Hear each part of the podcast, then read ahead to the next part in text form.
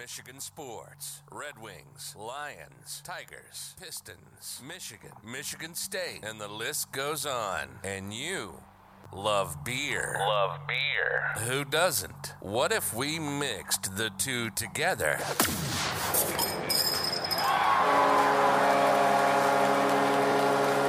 This is State of My Sports. We'll talk everything Michigan sports, like only we do, and then we'll down our fair share of beer from a local brewery. Grading the beer throughout the episode, so pop a cold one on your end, and we'll get busy on ours. This is the State of My Sports. And this is episode 164. We are recording live at the Hops Brewing Company and Cafe here on July 11th, 2022. Uh, during our beer flight segment, we're going to discuss the summer ba- summer league in NBA, um, along with I, I got a Detroit Lions topic that I wanted to get onto. I'm kind of going to put you guys on the spot with that. It'll be kind of fun. Um, and then with the NHL draft behind us, uh, we will discuss what Yzerman did during the draft and a trade that he made. Um, talk about some potential free agents potentially.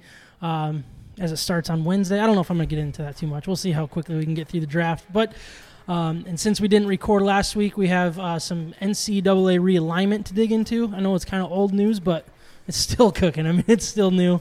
Um, still a lot of moving parts. We got to get our thoughts on there. Uh, during our betting hero segment, we're going to have our British Open uh, mock or British Open draft, not mock draft. We're not mocking that, but just the draft. um, where we pick our, our winners and all that good stuff. John will win, and it'll be really fun. And of course, we'll grade some Michigan beer from the hops tonight. If you're joining us live on YouTube, Facebook, Twitter, or Twitch, let us know and be part of the conversation in the comments. Uh, tell us where we're right and where we're wrong, and, and just let us know your thoughts. I guess that's the, that's the point of the, the comments, right? Yeah, interaction. I feel rusty. It's been, I- a, it's been a week. Yeah, it has we took the week off, and I expect Micah to be on uh, on leaving I- comments. I would right? assume. I mean, usually he forgets we do this thing when he's not here. So Yeah. he's, he's I would never, never do the that. Comments. No, you would always be on the comments. I, I sure. actually was the last time I wasn't on. Were you really? Yeah, I was all over comments. I didn't know that. Yeah.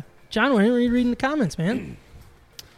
Yeah, I, I don't think it's true. I don't. I don't think I was adding value. That's the problem. well, neither does Jarrett, and we read his comments. Yeah, that's basically who I was talking to. no, that makes sense.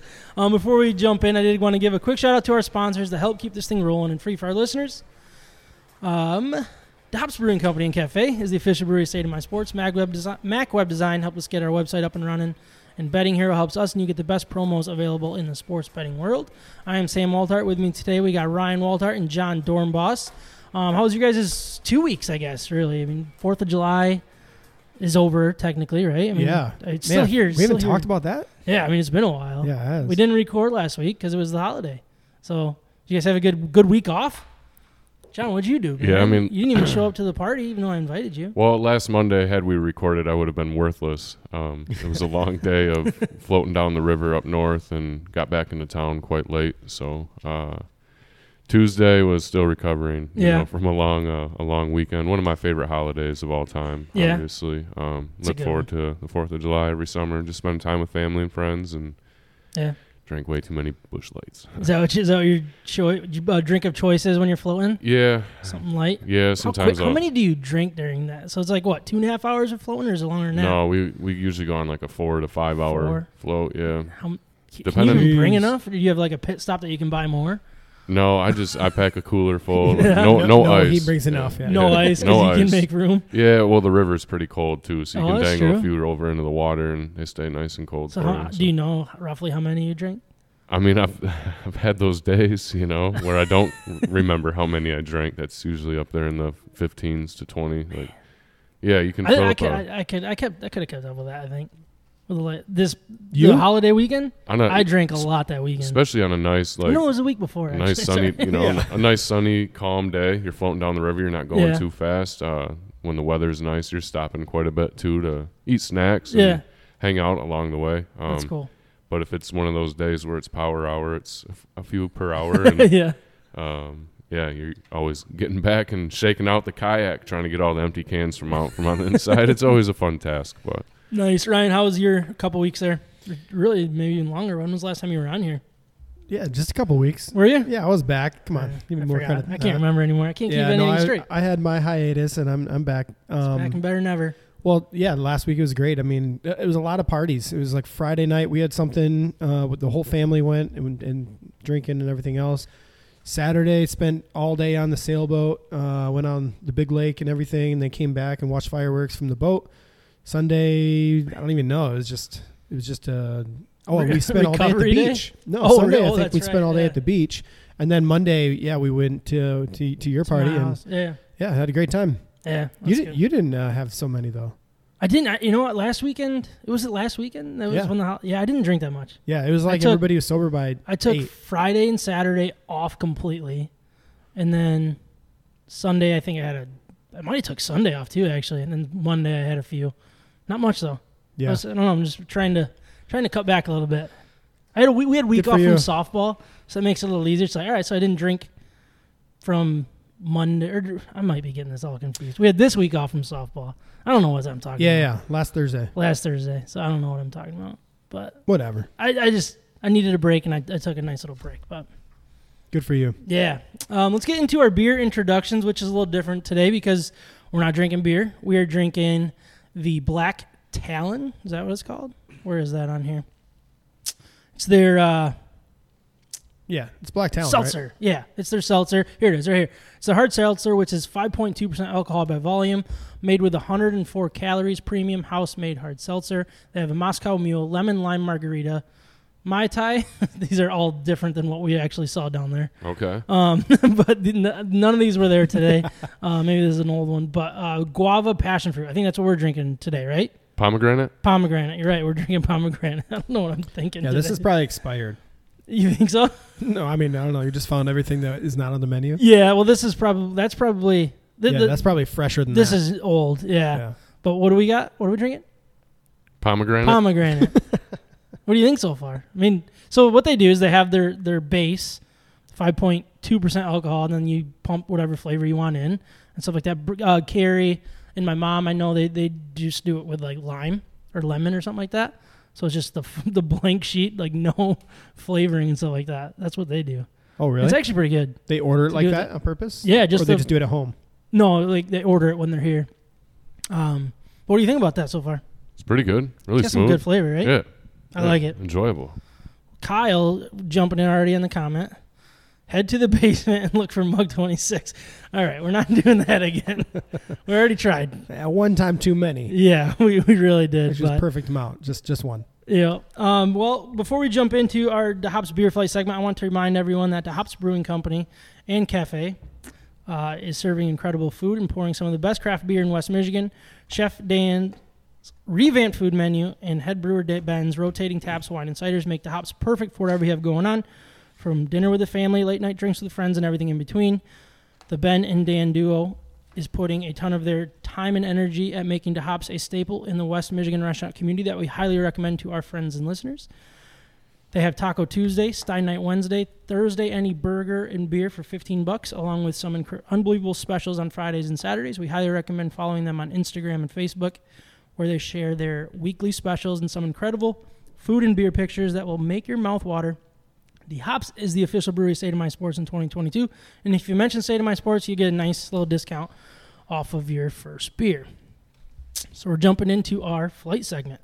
So what this is for the first time listeners, we all come up with our own little topic here, and we just have a good time. We just quick shooter, quick Yeah, topics. quick We'll 15 try. minute topic. We'll try um, before we get into the core of the episode. It's just kind of a fun way to kind of touch on some stuff quickly. So, Is John, did you come up with one, or you just? Well, I was going to ask if if the core of the episode is uh, Kyle's comments because uh, once again the weekly message comes through word for word. Text doesn't change. Usually the time off by a minute or two. That's a uh, copy and paste. Yeah, That's copy and copied paste. all week long, Yep. ready for this. He's got it waiting in his comment browser. But uh, Can you y- pin comments to Yeah, us? Because it should be pinning up there. your comment's a big fan of the show. You know, I'll give it a star. But also, Yankees, he's not lying though. Yeah, the Yankees They- still look hot. This They actually didn't they blow a lead to the Boston in the in Sunday Night Baseball. I heard. I thought I heard that. I Like don't a even home run know. over the Green Monster and hit a car too. Like on the Wow. other Really? side. Yeah, it made some did some damage. I think they lost that one, right, Kyle? But uh, Well, since we're doing yeah, just a quick little hitter here on the on the flight topics, I, I guess it's you can't go without uh, mentioning uh, Miguel Cabrera making the All Star team. Ooh, I like that. for yeah. what fifteenth time, sixteenth time I in think his it's career. twelve. Yeah, I'm No. not sure to be 12? honest with you. Okay. Um, regardless, uh, I get, he didn't win anything ballot wise. He wasn't getting votes, but he was voted in by what Manfred, right? Yeah, so, to like, send two like something new this year that he gets to pick one player from each league to to put in the All Star game, which I found it interesting. So Albert Pujols went in the NL yeah. and he picked Cabrera, which I mean it makes sense for your first time doing it. But if he's going to do it for Cabrera, it should be next year, right? Because that'll be his his final year uh, allegedly, or no? I thought that's what they're saying, but Maybe. I think it's just the theme. They they get they brought Pujols in. This is their opportunity to throw Cabrera on the on the game too, and they're celebrating milestones. It's Yeah. like the theme of of the All Star Weekend. okay. It's just record breaking milestones and, and career achievement. Which I mean, nothing against Cabrera making that for career achievement, but I also think he was probably the guy that should have got it for the Tigers because obviously one player gets it from each team. Now I don't want. I mean, out of our offense, Out of our there's, offense, there's a really sure. strong case. Yeah, but we have we have pitchers that have been dealing. And, Yeah. and I mean, Soto Soto ended up Soto ended up it. getting it. Yep. he deserves it. Yeah. His Second numbers, year in a row. Yeah, Um, and then I thought Ful- Fulmer could have he definitely could make have. some noise. I mean, you that. could take a pick in our bullpen, but the the you know the closer gets all the reward in the end, and they get they get all the, like the press Yeah. from the outside because they have the the save number right next to their name. But I mean, you look at up and down our bullpen, and a lot of those guys could have made it. Do you know when the All Star game even is? Like usually I, I know, but like I feel like we have It's the- two tonight's game and then two more with KC, and then do we have one more? I think I, think we thought it was this weekend more. coming up. Well, it's usually in the week. I think it's probably like next week Tuesday or something like that. I bet you the home run derby's Monday and Like the game's Tuesday or something like that. Um, but yeah, I mean, good for Cabrera. I, I think he deserves it. I think he deserved it for what he's doing this year and for the lifetime achievement. And I kind of like the lifetime time achievement thing, just because when you're getting votes, like just because he, his you know the sizzle's gone with Cabrera doesn't mean that he doesn't deserve it. So he kind of gets that opportunity, even though he's like a Tiger wouldn't have gotten a vote. Period. yeah, it's Well, like it's you- just where the Tigers are at, and then you get like so many teams just stuff in the ballot box. It's not even legitimate All Star team anymore. no, And, and first of all, I kind of liked when they did played for home field advantage in the All Star game. I loved that. For the for, that for- was terrible. I thought it was a great idea. I think it was made it legit, but you didn't make it legit in other ways. Like you still had the ballot stuffing. Like I think Kansas City one year had eight out of the nine starters or something like that. It's like that's just that's just not- Astros, yeah, Astros did it for years. and that's why I think it's good that they got rid of it. But I loved the intrigue of of actually doing it for home field advantage. I thought that was kind of a I thought it was a cool idea. But Yeah, if I'm Soto, I'd probably like decline my, you know, uh, All Star game appearance and give it to Miggy. You know, like a class move. like if if had had he not, yeah, didn't- had he not made it off of uh, Manfred's selection. yeah, Um, it'll be interesting to see if he does it again next year though. Like when his last year is, if he's going to get that yeah, kind of treatment there, the, The the All Star game, treatment, if you will. the All Star game for a long time. Like when when we were growing up, I feel like in the '90s and the early 2000s, there were a lot of old timers that would make an All Star team, even though they their numbers didn't back it up. Yeah, So that that's Oh, where sure. I No, think there's also an opportunity. If uh, let's just say Cabrera got it this year and stole somebody else's spot on the team, then this is a good way for you know the commissioner to be able to just handpick. No, no, no you, this guy deserved it more Yeah, than everybody else. kind of looking to talking about the All Star thing with with Soto. Do you think having All Star next to his name will make him more intriguing at a trade deadline potentially? And I'm not saying I want to trade him because I know we are, we still have control of him and he's cheap, and you Yeah. can play that game of. But like having back to back All Star next to his name, does that make him a little more valuable? Do you think? It, it does. It does if you're a franchise that's trying to sell tickets and trying to sell jerseys and everything else. or like selling He's more the- marketable. selling a, a franchise of saying we're go we went for it. We traded for a two time All Star, or f- f- in that at the deadline. You know what I mean? Like Yeah. that's a big thing too. Like just knowing, like if Al Avila went out and traded for a two time All Star. Like it just feels good. Yeah, it just like gets that you. You would put that. be good. You put that, and you just you just let it all get The all question tingly is, everywhere. those are all the guys we trade away. yeah, right. No, the that's two-time. All Stars. Well, we don't have any of those. I don't think we have any All Stars other than Cabrera and Soto, I guess. But um, no, I think that was a good one, John. Well done. on a whim.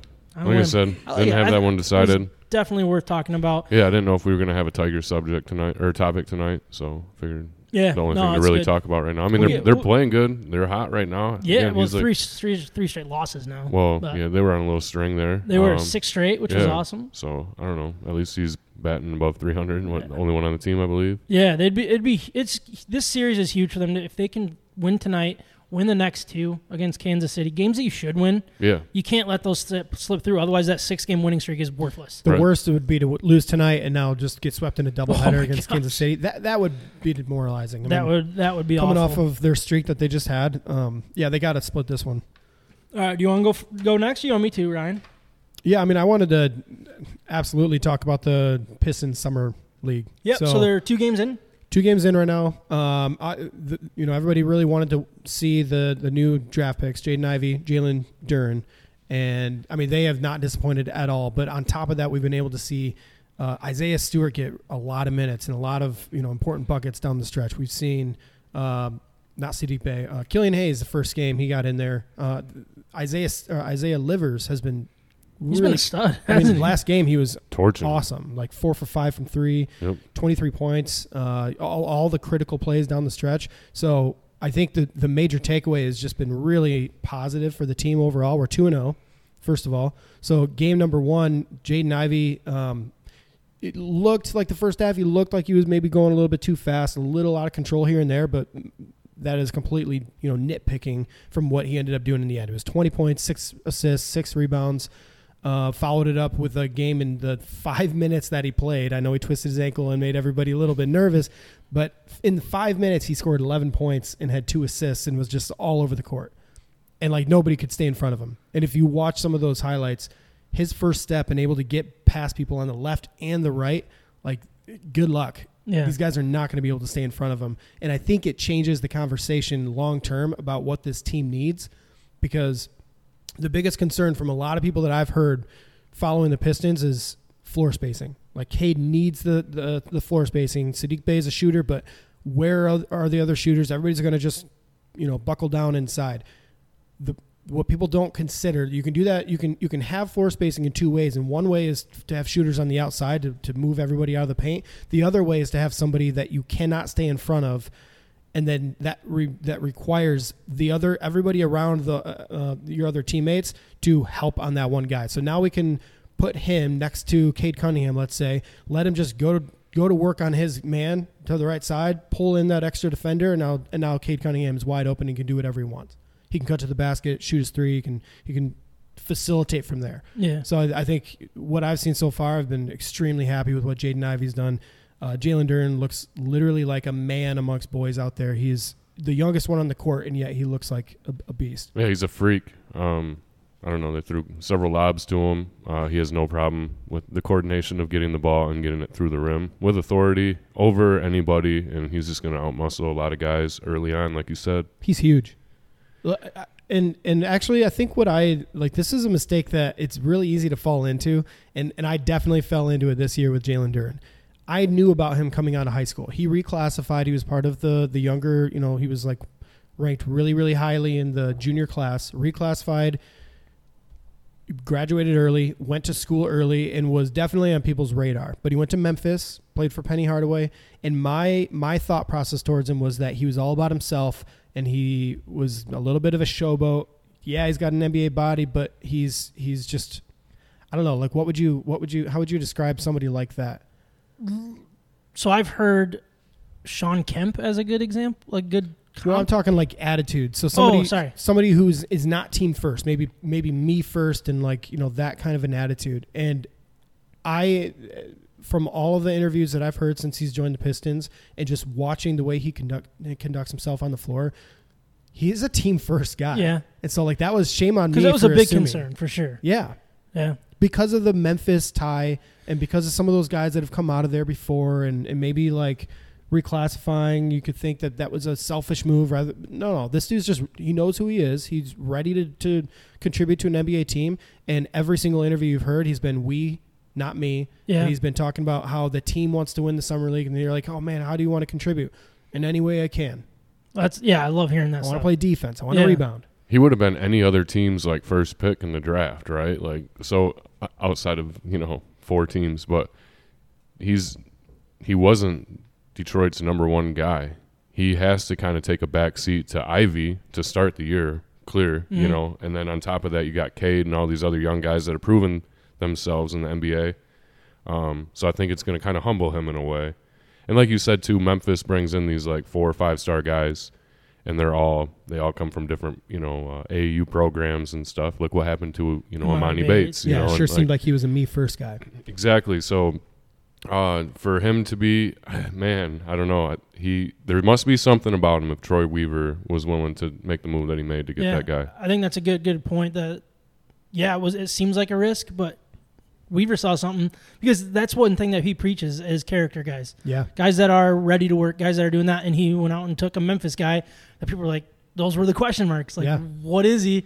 What and and, And so com- far so good. competitors too. Yeah, so far so good. And Um, they got to gel with uh, Dwane Casey too. Dwane Casey doesn't want that on the team. He wants, you know, he wants a collective team effort. That's the way he's been, especially up in Toronto, with not be, not being able to work with too much at any given time. Um, gets the best out of his guys. So I think it's yeah, looking good right now. Uh, Yeah. we'll see how it so transitions. go, to going back to season. Ivey, basically I, everything that people loved about him coming out of the draft, it seems like it's shown on. Like he's the most athletic guy in the court. It seems, or to an extent, and just doing it and, and the way the, what he did at Purdue, he's doing.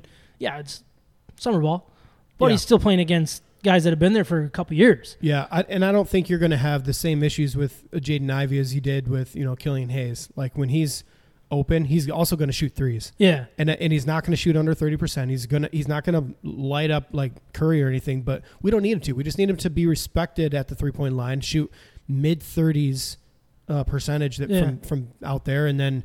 And then that brings your guy close to you in just in the general vicinity, and he's gonna he's gonna get by you. yeah. Do you think that that has something to do with the fact that he went and played college for two years rather than Killian Hayes playing overseas and not having that confidence of where I, Ivey's kind of been there, done that. He knows he's already proven to himself what he can do, and he has that confidence to just know what he can do. Where Killian Hayes kind of seemed very hesitant coming off, like coming in his first year in, Yeah. last year, and yeah, he developed a ton last year. I thought it was awesome, but like the been there, done that guy, that guy that has already built his personal game that everybody knows is, is probably a, a, a good thing in a lot of ways compared to taking a guy from overseas that might not have that confidence. Yeah. Well, and then just the experience of being the ball leader, like being the decision maker. It's it's actually the other guy that's impressed so much is Isaiah Livers. Yeah, Everybody's loving how he plays. Like we saw that at Michigan, and yeah, we were biased in it, but this was their decision maker. He was their point guard when their offense needed something to happen. Like he was the one making that that final pass or the final shot. Um, creating it for himself, creating for others, and that's that's what we've already seen his ability in the summer league to do that. We saw a glimpse of it down the stretch, but he's a knockdown shooter. He's switchable on defense, can move his feet. He's a floor general. He he talks like crazy on defense, which you could say the same thing about Jaden Ivey and Jalen Duren so far. They've been really vocal on defense. And I, I just love the way this team is being built right now. It's a whole bunch of high class guys. Seems like they they're gelling, they're mixing. They they all want to succeed together, and they're they're out to prove something. yeah. I mean, it's definitely exciting to see all that kind of come together. Without Cade on the floor too, is like, man, just wait because he Yeah. is the true leader. But I don't know, you got some guys in there that that are also getting some experience and you know just growing. Well, look, it's it- really cool to see. And Killian went out there and did exactly what he does. He made made plays for everybody else and went and stood at the corner. Like I don't Yeah. expect him to have to dominate summer league like some people wanted because that's not who he is. Develop your shot, which it looks like he's uh, put some work in on a shot, but develop your shot. Be the knockdown shooter whenever you need to. But you have so many playmakers on offense now. Be be the, that other role. Uh, create create opportunities for other people and then knock down threes when you need to. for sure. So we are about 58, 59 days, I think, till the NFL football season. Can you believe that we're getting that close? That's pretty exciting, isn't it? Summer flies, man. I cannot wait. I, I don't want the summer to go. That's the hard part I don't with football either. season. Is I actually panicked. I actually panicked the when other you day. saw how close it was. Well, because I, I was scrolling through TV and I saw Hard Knocks and I was like, "What? No way! I missed it!" Oh, And it's from like 2019 with the Browns or something. I have never watched Hard Knocks. I cannot wait to watch this year. I, I bet you it's gonna be so good. But pr- I'm sure practices start here in the next what two or three weeks is is my guess. yeah, I haven't looked at it for sure, out. but then Hard Knocks will be right around the corner behind that. So I'm getting the football itch, to say the least. And I found this cool, really cool article by Ben Lindsay of ESPN, and what he did is he ranked all the NFL teams, so NFL roster rankings for all twenty or all thirty two teams for two thousand and twenty two. He noted their strengths, their weaknesses, and X factors for every starting lineup. So, for example, he has the Buffalo Bills with the number one ranked roster overall. He has Tampa Bay Buccaneers at two, Los Angeles Chargers at three. So what I wanted to you I wanted to ask you guys, where do you think the Lions land on this ranking of all 32 teams? Uh, and this takes into account the, the just the full roster, the current like roster, yeah. backups, or is this Yep. just starters? I'm assuming backups too, but it might I don't know. That- That's a good question. I don't know. Twen- 27. 27, I'm guessing 30. 30. All right, lower than lower for both of you guys. Wow. 32? No, sorry, high like lower number. So like lower than Oh. so like Well, you Hi- said higher ranking. higher ranking Higher ranking? towards the top. so the number goes down. Whatever that means. 34. said did 20 they did they add you said another team? 27. You said All right. 32. So It is higher. 30, yeah. I would say lower No, higher ranking. Higher You s- ranking. Yeah. I, You said I would say lower ranking. What? Because you rank it 1 to 32, so it's a lower number. Yeah, so one is good. One is best. One is best. So Yeah. high rank. higher ranking. Hierarchy. Yeah, hierarchy starts with high. These never go well. We're learning. All right. What episode is this? So what I'm gonna do is I'm 18. gonna I'm gonna name Okay. I'm gonna 21. start naming Should we the teams repick from 32 down. Okay. Okay. All right. You tell me if they're right or wrong. Uh, Houston Texans at 32. Wrong. At 31, Atlanta Falcons. I would say Atlanta would be last. Yeah, without the Yeah, quarterback. or Who is Chicago. their quarterback now? Oh, they just Mariota. Is it? yeah. Um, and they drafted they drafted a dude out of uh, the rookie oh yeah. Who, out of Ole Miss. all right. Who would you say should be 30th based on what I told you? Chicago Bears. Correct. Let's go. Who would you say should be 29th? Seattle Seahawks. Uh, Yes, you are correct. Let's go. Killing it. Who would be 28? New York Giants. Jets. Giants. Jags. Oh, really? Yeah. I Dang. thought that was surprising too because they had a Yeah. pretty good offseason. Yeah. At 27, you have the Carolina Panthers. At 26, you have the New York Giants. Yeah. At 25, you have the Detroit Lions. 25. 25. At 25, you have the Jets, Cardinals. At 23, that was really interesting to me. Really? Um, I wonder if that takes into consideration uh, DeAndre Hopkins' suspension. oh, I forget, is he suspended? Yeah, he got Oh. popped for PEDs. Oh, did he really? Eight, eight games, I think. Dang. Um, so Cardinals 23, Steelers 22, Whoa. Raiders at 21, Titans at 20. Wow. Yeah, that's odd. That's a Raiders should be higher than that. lower than that or higher than that? Well, lower number, higher ranking. Different. I would just say different. Yes. Um, I thought that those were all pretty interesting. Um, they have the D- Broncos all the way up to 14, ahead of the Colts. I think that's just based on quarterback alone because I I don't know. I think the Colts have a really good roster outside of quarterback. Yeah, their defense is Which- Yeah, pretty they're- sick. they're Kind of like Matt Ryan. I yeah. I know he's oh, not elite anymore, but he could he reminds me a lot of Matt Stafford. Wait, where so what? very underrated, and then he's going to go to a team that's built well. What are they And ranked? He's going to Colts yeah, 15th. 15th. Yeah, they should be better than that. Yeah, and then you got the Broncos at 14. One of the weirdest ones to me. Cleveland Browns. The Cleveland Browns are at well this was this was prior to the trade, which Oh, all right. but I don't know if that changes a whole lot. We're they're at 6th, which is interesting.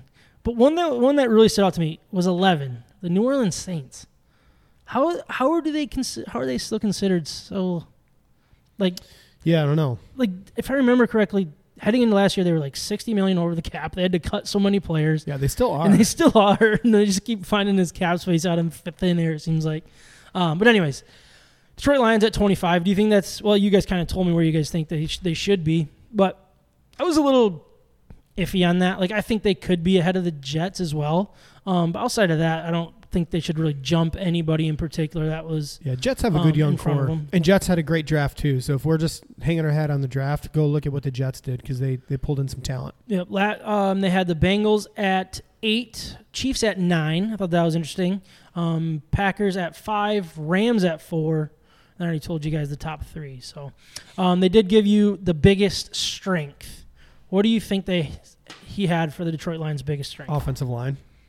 Yep. He said you won't often find a team this low on the list that has a top five positional unit, but Detroit's offensive line is that is, is in that conversation. It's not difficult to see Taylor Decker and Penei Sewell being top ten players at their respective positions in 2022.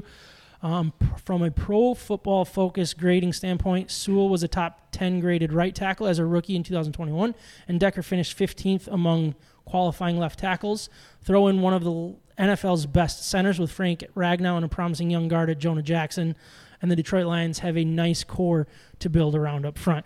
I think this offensive line, when healthy, could easily be top five. Yeah, And I'm so interested to see what a top five offensive line can do with the amount of playmakers that they're starting to to get in there. And I think Swift is a big part of that. When Swift Swift is healthy, I think this offense could be I don't like they're they're never going to be like the high flying like Rams or um, they're not going to run the ball like Tennessee Titans or anything like that, but they're going to be very well balanced. And what it's going to, I think it's going to remind me of a lot is kind of the, um, who, oh my gosh, I can't think. I was going to say the Vikings, but that's not it. When they were in there, but they never really had. Yeah, I mean, kind of. I guess the Vikings.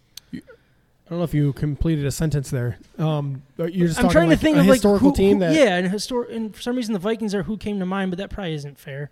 I don't know. Like the way that this offense is going to run, like who do who do you think it's going to be like? I mean, they're kind of set up to be like the San Francisco 49ers, in my opinion, with That's just a- a, yeah, a- a really point. average quarterback, hang your head on the, the running game, but also mix it up passing when needed with some talented guys in the, you know, um, some playmakers. Uh, when, when we get Williams healthy as a wide receiver, I think he can change the dynamic of, you know, the way defenses have to play, and that can really open up the field. Yeah. Now, biggest weakness. John, do you have a guess of what their biggest weakness is on this list? Secondary? I was going to say linebackers. I would agree with both of those. This is what he said. There's reason to be excited about the direction of the Detroit Lions. Roster is trending, but the hole at quarterback makes it difficult to set expectations too high. Across his two past two seasons with the Rams and Lions, Jared Goff's passes have traveled fewer than seven yards downfield on average, and his 8.8 yards per attempt on throws 20 or more yards downfield is bottom five mark among 31 quarterbacks with at least 50 such attempts. There's not going to be much of an explosive downfield element to this passing attack with Goff at quarterback unless he gets back to his 2018 form. Now, do you think that he's fighting something, or do you think he's just lost complete confidence with his downfield ball? Because we've seen that he can do it. Now, under Sean McVay offense, he he was he had some very explosive games, very explosive plays. So, what is going on? Like, wh- is he is he done? Is it is this a fair assessment to say that he's our biggest weakness? Uh, I think it definitely has to be considered as part of it. I mean, there's a lot of great, a, a lot of really good quarterbacks in the NFL, and and I would not consider Jared Goff one of those. So yeah, I don't think he's helping us win games. I don't think he's the reason that we're going to win game more games, you know, this year rather than last year. If he has a good season and he can be an average quarterback and maybe surprise us and throw 28 touchdowns and have eight interceptions or something, I mean that would be phenomenal. Mm-hmm. That would be a down year for Aaron Rodgers and, and some other Yeah. quarterbacks. So I I think there's a talent gap. Uh, the numbers don't lie. He does not throw the ball down the field. I think if we do get downfield presence with DJ Chark and we, and, and uh, Jameson Williams. Jameson Williams, I think a lot of those are going to be schemed plays. I think it's going to be something where they take the ball out of his hands in a way and make force him to throw the ball down the field because that's what the play demands.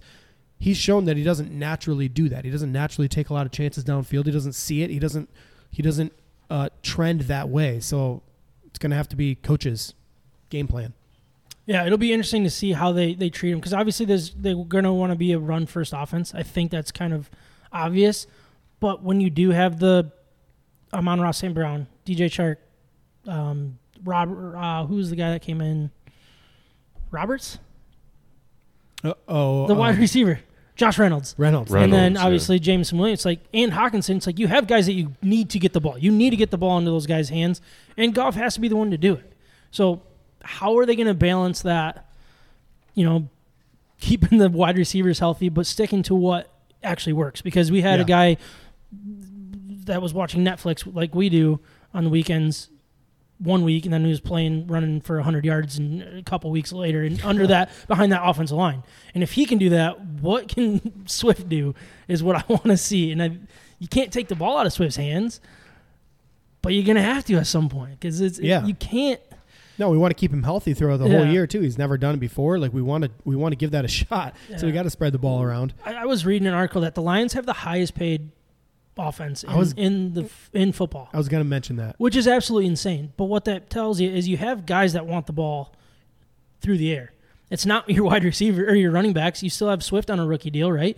You have uh, Williams, like Jamaal Williams. That and outside of that, that's all wide receivers and, and guys you need to throw the ball to, and obviously your quarterback, who's overly paid. In in our offensive line, we've But our invested in our offensive yeah, that's line. true. Yeah, so it's just I'm We- we- so excited to see what what this new offense does, and what is it? Ben Johnson, the new OC, how Yeah. that all is going to play out. It's going to be it's going to be fun. It's one of those things where you don't want Jared Goff to have like too great of a year. Yeah, I You know? right? Um, Isn't that such a weird feeling? yeah, but like lead us to some some wins. You know, some uh, finish some games, and if we can sniff the playoffs, let's do it.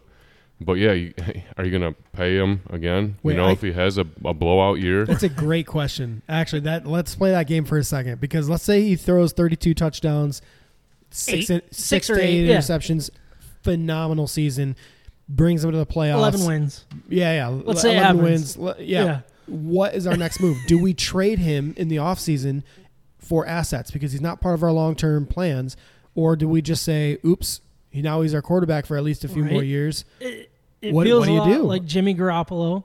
Like they're like, oh, we'll just, or like Joe Flacco. It's like, Yeah. oh, we don't really buy into you. Just wait, and then all of a sudden you're gonna have to overpay for him. Yeah. if you're going to pay him. Now, if I'm trying to picture his, his contract, I think we have an opt out after this year, or or he's not. He's not. It's not an opt out, but I think it's like 10 million for cut, right? Otherwise, he gets paid a decent amount. So we could have control for another year. But man, that's that is. I want to win so badly. oh, I do too. But I am so terrified that we're the ones that are going to have to give this guy a raise I- because he's going to get a raise if he has that type of and year. like I, right? I don't dislike Jared Goff, Me either. but he had that one big year, and it's just like, all right, prove that you can do it again.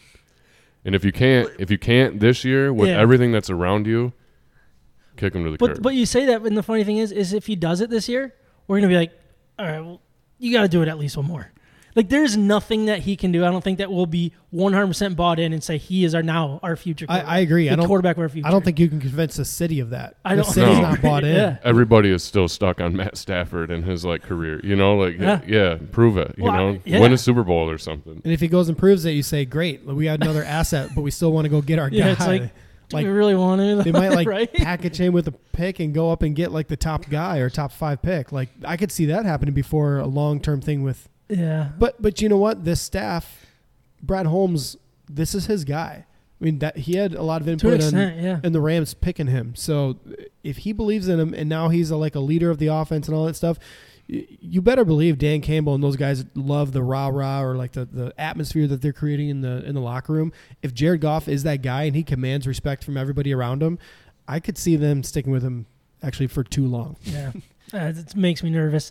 Um, the last part of this article was the X factor for 2022. What do you guys think, or who do you guys think is the biggest X factor for this Detroit Lions football team heading into 2022?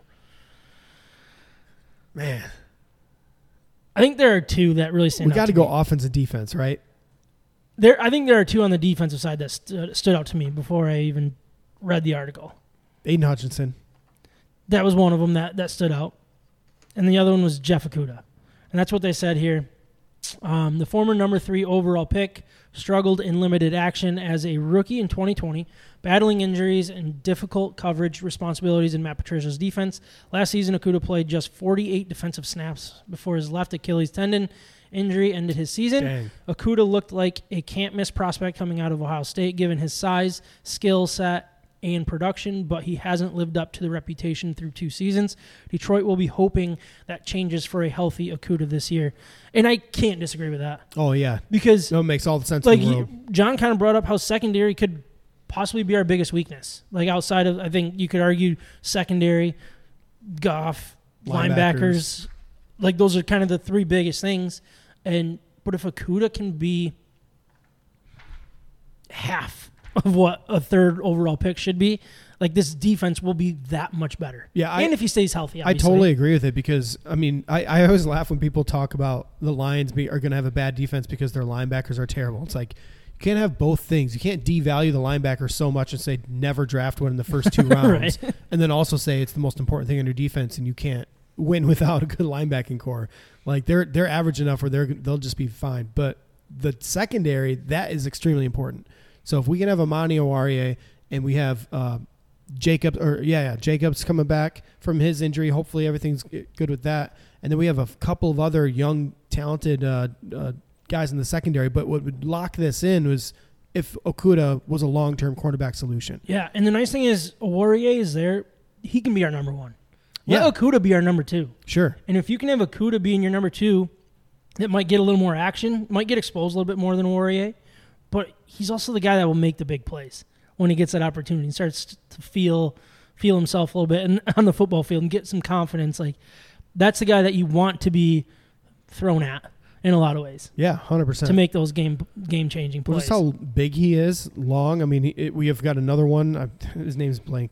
I, I, I can't think of it. Can't- oh yeah, Melifonwu. Yeah. Yeah. he was this uh, second round pick last year Uh, or third, third round. third round pick last year. Yep. Yeah, but he's he's built the same way. Long, athletic, fast. Uh, almost looks like a safety out there at cornerback. I mean, those guys when they hit, they're great. Like they they muscle up on on guys at the line of scrimmage, and they if they can run with them, I mean, good luck. 'Cause The, I mean, that's that's exactly what you're looking for. And it's also the reason not- he was picked so high. And it's also not just Okudah and letting his talent take over. It's Okudah's talent with the secondary coach, and this the way that this defense was was performing with bottom of the barrel type players. They they made bottom of the barrel guys look look good, look serviceable. Yeah. What can they do with with true talent is is what I think we're really excited to see.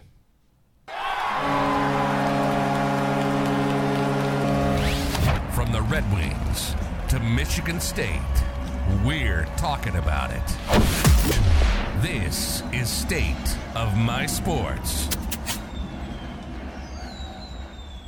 So what we're going to talk about next is the Detroit Red Wings, and since we recorded last, they've they've done quite a bit. I'm going to start with the the hire of Derek Lalonde. Um, he was the assistant coach in Tampa Bay for the since 2018-19 season. Uh, before that, he was the head coach of the Iowa Wild, um, where they missed the playoffs two years in a row. But he was in the East Coast um, before that in Toledo, the Toledo Walleye, um, where he was the head coach there for, for a couple years as well.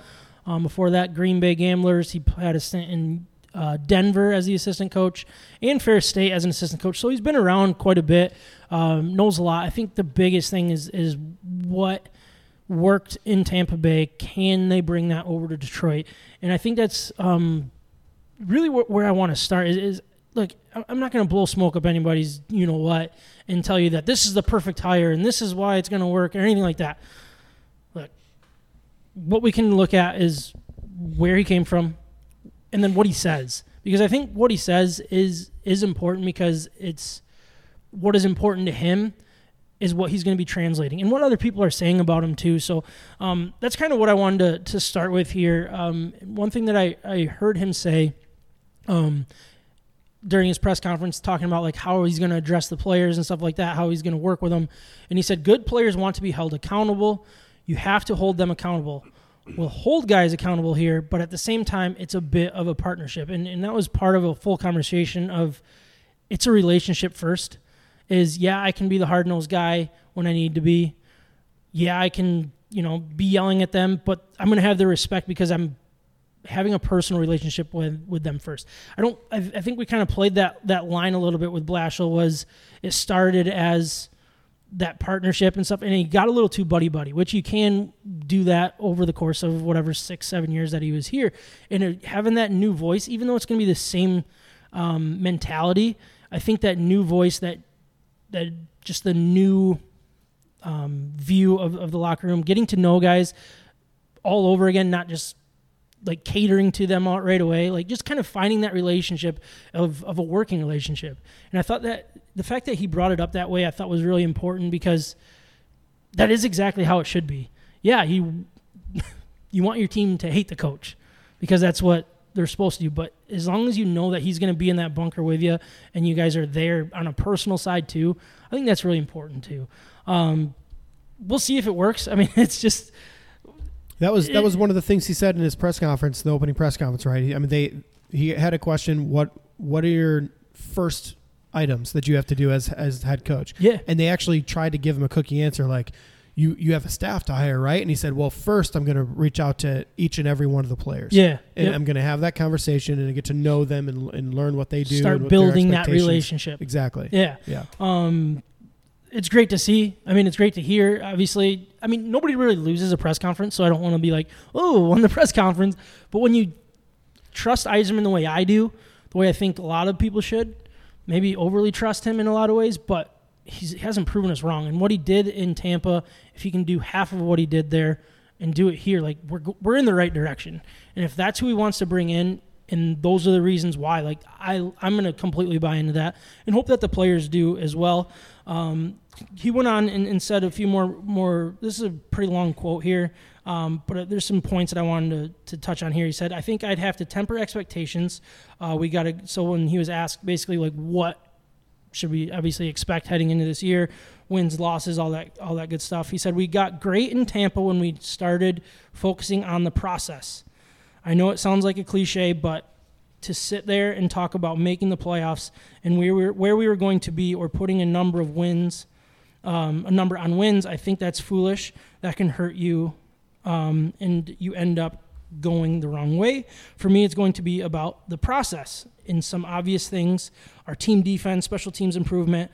Obviously, the, the biggest things that all coaches care about. But if we take care of the process and doing the little things, if our team defense improves through our stopping on pucks habit, on stopping on pucks habits, our risk in our game, our management of the puck, um, then will be improved, and hopefully that takes care of itself.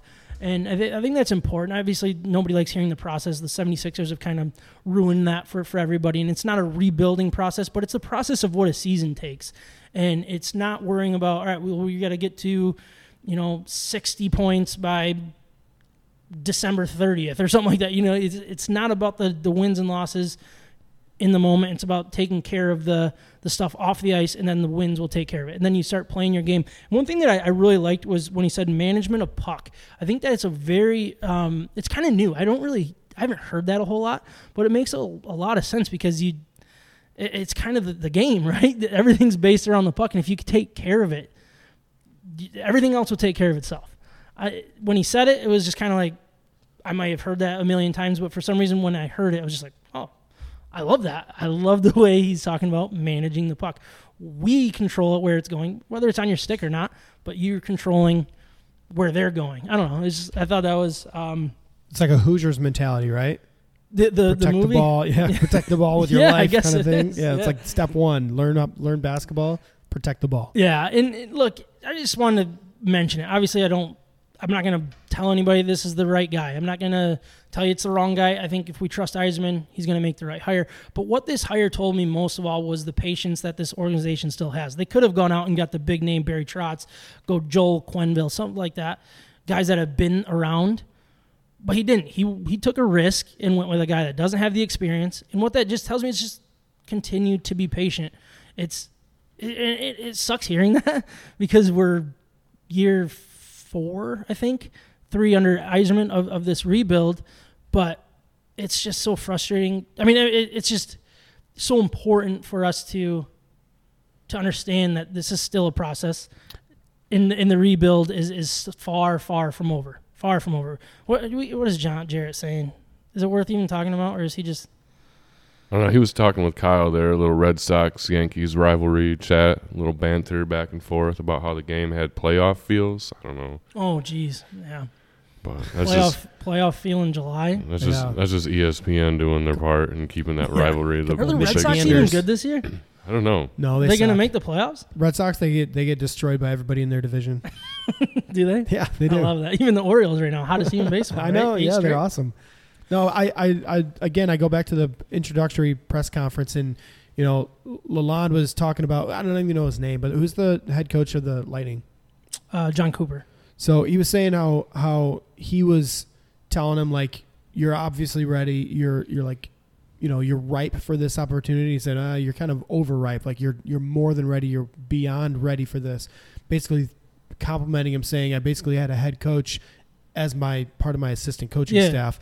So I think that, along with what Steve Yzerman has seen in this guy, is more than enough for us to be okay and, and happy with it. Mhm. But I did, I did have a question. So a few weeks ago, we talked about uh, you and Mikey were going back and forth with who you were expecting to get, okay, uh, and you had to wait for the playoffs to be over. Is this that guy? this is who they were talking about. Yeah. Okay, so this, is the who guy you that kind of expected is- all along. Yeah, I there were two assistants in, in Tampa uh, that were somewhat for the job, but it, it turns out this was the guy from basically day one. That's the one that most people knew um, after Barry Trotz walked out without a deal. I think Got it. is that this is who they were waiting for, um, and it's who they went and got, and he got it what two days after, three days after the playoffs. So it's like it wasn't a tough interview or anything. It was like, hey, do you want the job? I'm sure it was.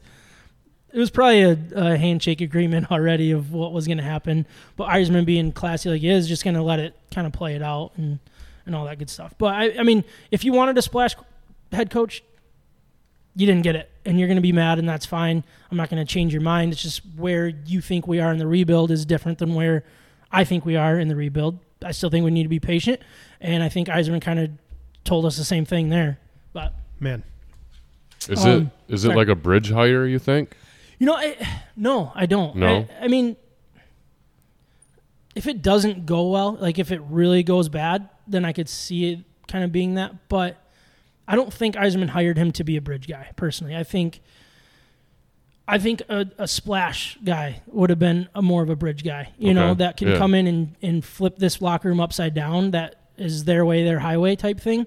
And it sounds like he's not. This is a guy that's ready to be in the league. He's ready to join that club of not being the recycled coaches carousel, if you will, um, that the NHL seems to have. But um, I, yeah, I, I don't think it's a, a bridge guy. Is it the right guy? Is it the one that's going to win us a cup? I don't know about that, but I don't think it's a guy that's going to flip things up and and bring in the next guy in, in a couple years just because. I guess. Jarrett's uh, fact checking us. He said something about the Red Sox being out of the playoff race by one and a half games. I think I got that Leading right. the wild card by one and a half games. No, I think I had it right my way. And within second and within the and second within the Yeah. division. Yeah, it doesn't matter though. No. They're still they still don't have yeah, a they suck. Yeah. I- I'm okay with them sucking. Um, but I did want to talk a little bit about the draft. I don't know. like NHL draft is way different than, you know, it, it fits more like the MLB draft. It's kind of like, Yeah. all right, what is he going to do? Oh, okay, now I'm going to look into it We'll because I'm not in a going few to. years. I'm not gonna like sit and waste my time reading up on all 32 of the first round picks or 33 guys now. Or I don't even know. how You many. saying I wasted my time on that? Did you did you do that? No. Okay, I didn't think so. I don't think anybody did. I would be surprised if Pierre LeBrun did that. But I actually did look into this guy beforehand though because I heard somebody go out on a limb and say the Red Wings were going to get him. Yeah. And I was like, oh, I was just looking to the one guy. So this is the only guy I actually looked into before. So you're gonna have, have a, an opinion it. I love it. Yeah. Um, so eighth overall, the Detroit Lion Red Wings selected Marco Kasper, who's out of the Swiss League or Swedish Elite League. I, I, I'm I'm sure that's what it's actually called. I get those confused. Um, Swedish. Elite League. Yep. Um, he played for Rögle BK. Um, nobody really cares about any of this stuff. I get it. Um, but heading into the draft, um, he was kind of central scouting was at number five. Um, McKenzie had him at 17 overall. Um, some other rankings had him at like 18, 14, 15, 17. So if you look at that, it feels like a reach. But one thing I know everybody knows now is when Yzerman makes a pick, I think Seider kind of taught us that don't. It's not. Oh, you know that was a reach. It's oh my gosh, what did I miss? What did I miss about this prospect? Yep. Like that's kind of what Yzerman has done, um, and and it's it's really fun to see. And and I, the way I wanted to do this is basically start out with talking about him, talking about what people say about him, and then I did I did do some research on my own, watch some clips and stuff, and I'll give my opinion. So, Ryan, just so we can move through this quickly. Yeah. Can you do some reading for me? Yeah, no and tell problem. tell me like what some of the quotes that people had about um, Marco Kasper heading into the draft. All right, so Sam Cosentino from Sportsnet says slick and speedy can make things happen when nothing presents itself. It's ex- is extremely agile. Scott Wheeler from the Athletic, he doesn't shy away from trying to beat out or wait out guys, whether that whether through changes of direction out of stop ups and curls, and he's got a really low panic threshold. He's also a good skater who never lacks in effort and always stops on pucks. Bill Mel- Meltzer uh, from Flyers contributor says the Austrian center winger is considered to be one of the safest two way players available in the 2022 draft, an unselfish and high character player general with a projectable NHL frame. He's six foot two and currently 187 pounds at age 18. Kasper handled himself surprisingly well at the SHL level after being called up from RBK's J20 under J20 team. Th- th- that's the hardest part to read right there. J- RBK's. Uh, he also scored a combined 10 goals between the regular season and the playoffs. Nonetheless, the main question mark on Kasper is his offensive upside. Is he more of a third line NHL player down the line or someone who can excel in a top six role? Will be a center, winger, or a swingman? McKenzie ranks Kasper 10th overall. International Scouting Services has him 12th. Button places him places him 17th. Recruit uh, recruit slots him 21st, and McKeen's rates him 24. Most of the disagreement over is over whether he'll make an NHL offensive impact or be a bottom six forward.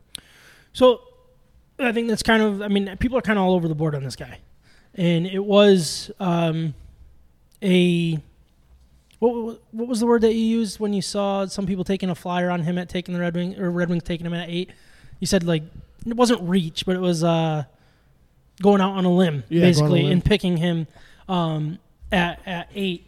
Um, look, I, I mean everything you read here is, is the guy plays hockey and he's very high IQ, and I think that's what we're going to see with with this draft is forward with with potential and guys that might not have the flashiness but have the IQ and the the ability to just play the game and to to see if they can develop into something. That, that's kind of um, what what I'm gathering when, when I read some of this stuff. Um, there are, are some more quotables here. I don't know if there's a whole lot more that we really need to get into.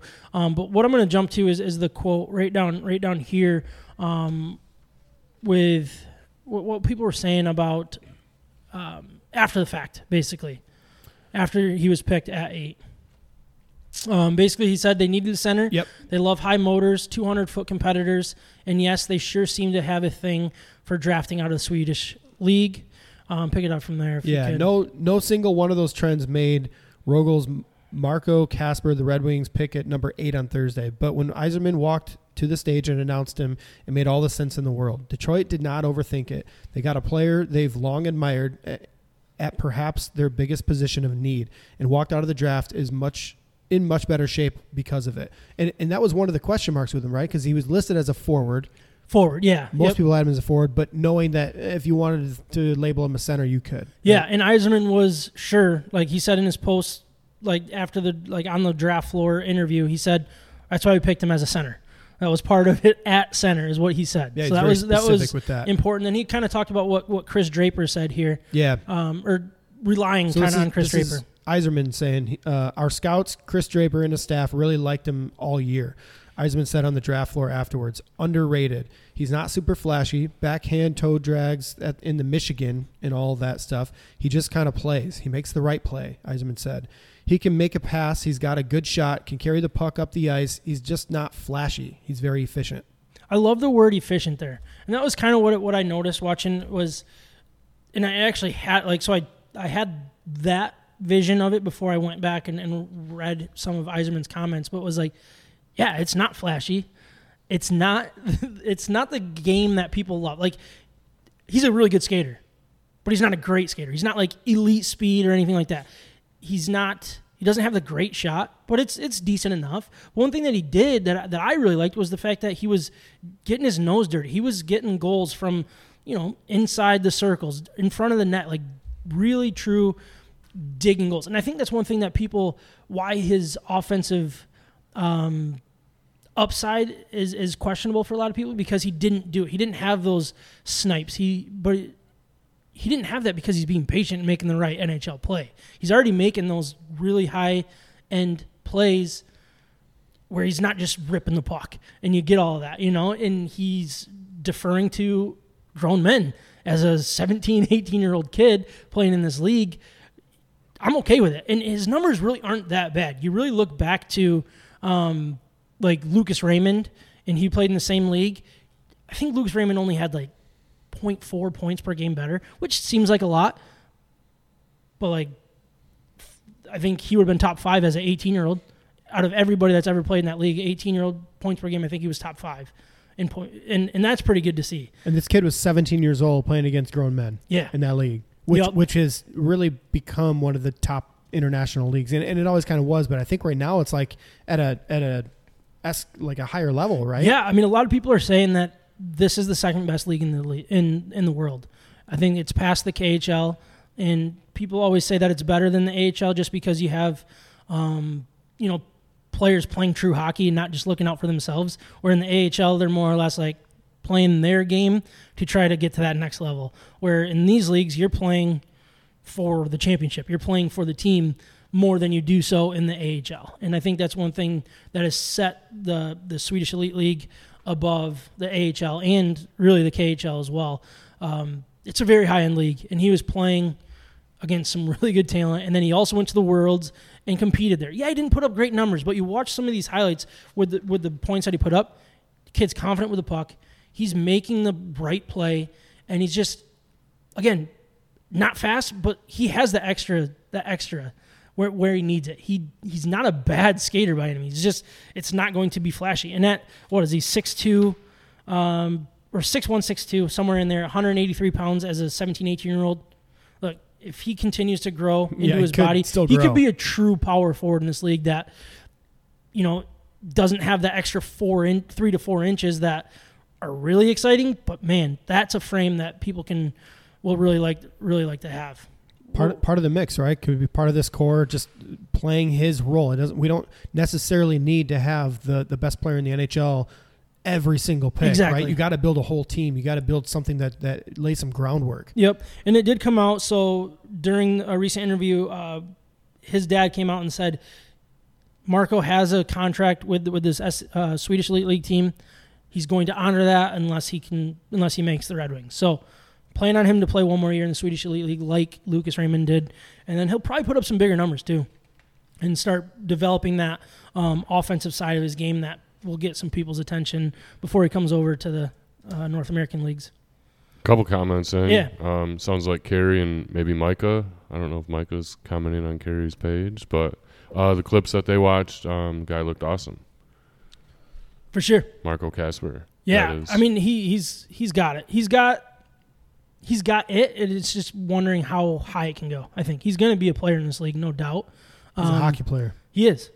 As as a 17, 18 year old, he's a true hockey player um, that I'm I'm excited about. Look, I'm I'm new to him too. So if you guys, I'm not going to tell you that he's the greatest pick of all time. But where we were at eight, we're outside of the top four. We're not going to get Shane Wright. We're not going to get the guys that people will salivate over.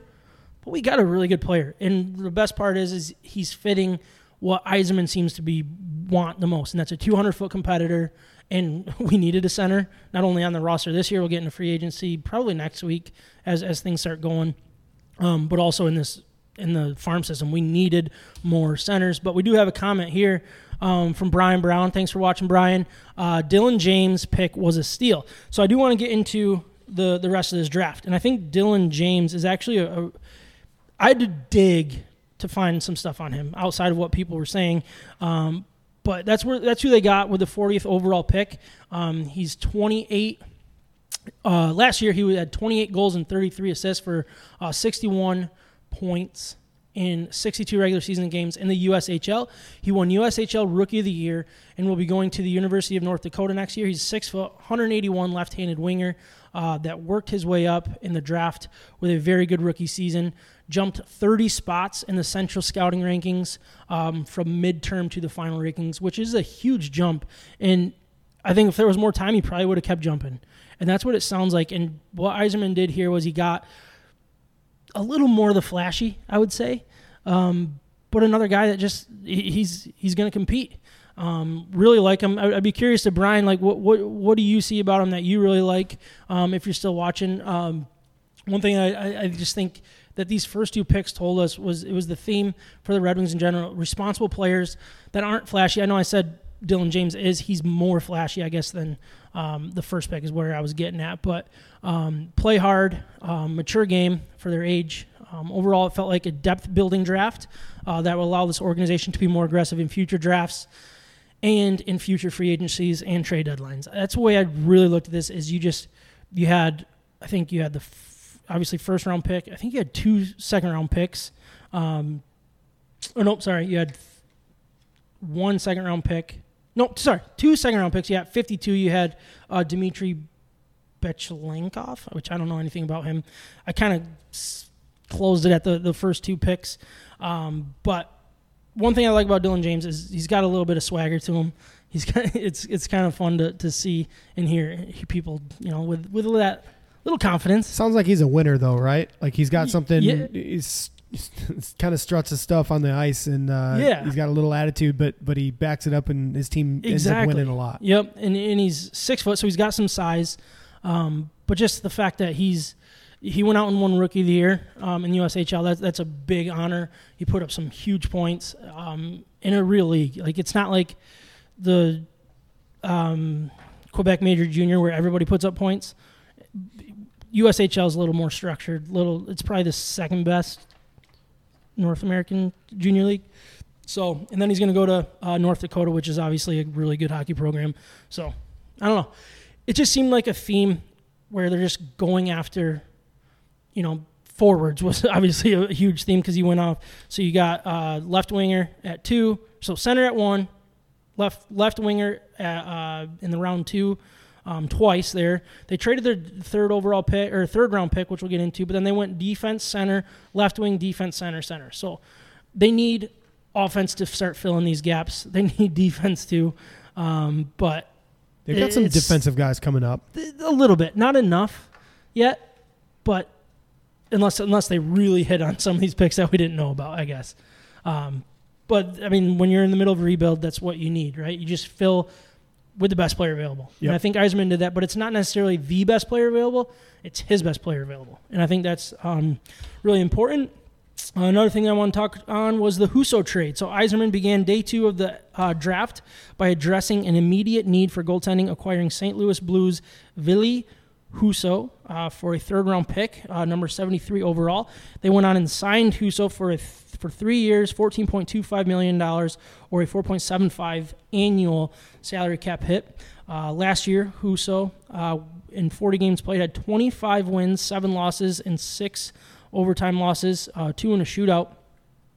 Um, pretty good numbers. I mean, he, he played in front of a good good St. Louis team, and that's what I think we need to figure out with with Nedeljkovic and Husso is, yeah, they they can be very good goalies in this league, good enough goalies in this league, but until you start taking care of the puck defensively and having a solid structured defense in front of them, they're going to get exposed. They're going to have those bad games when the defense has the bad games, it, and they're, they're both the type of goalie that when it starts uh, when the floodgates open, it gets really bad, which we saw with Nedeljkovic, and I'm sure Husso's going to kind of fit that same model. But with Greiss leaving, it was a much needed thing. We need a second goalie in this league or in this uh, organization. Obviously, Cossa is going to be in, in GR and working his way up, um, but you have two younger guys um, ready to compete. I think they're they kind of line up in the same age. Um, talking Husso and Nedeljkovic, and you have two guys that believe they're number one. They just haven't been given that opportunity yet. So let them battle it out. It's completely different than the Greiss Nedeljkovic scenario where everybody knew Greiss was out the door. Eventually, he was far from the the the the guy, and Nedeljkovic didn't have to necessarily compete with him. Now you have a guy that they're going to truly be competing to be that number one guy.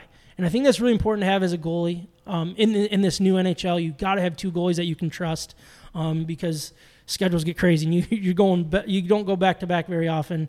Um, obviously, unless you have a top five goalie in this league. So if you don't have a top five, get a couple top 15s and, and see kind of how, how it plays out and hope that they turn into a little bit better. What stood out to me a little bit about this, and not necessarily even just the player, but the transaction here. So they gave up a third rounder for it, number 73 overall, but I think what made Yzerman okay with making that move is he had three fourth round picks following that, Yep. knowing that he could fill some of the needs eh, that he gave up for that. Yeah, if you know, there was a guy goalie. he wanted to get back into the third round for, he would have. He, He- saw could've. something in there, and he was just like, "I can get a true NHL guy." Yeah, right so maybe now. maybe he saw the depth of the of the draft really you know high in the fourth, fifth, and seventh rounds, like the, that kind of area, and he saw all the picks that he had and was like, okay, well, you know, we can fill a lot of these depth guys later on. Let's go get somebody we want. hmm So you got, yeah, I mean, you got where we're going right now is you got Husso and Nedeljkovic heading into this um,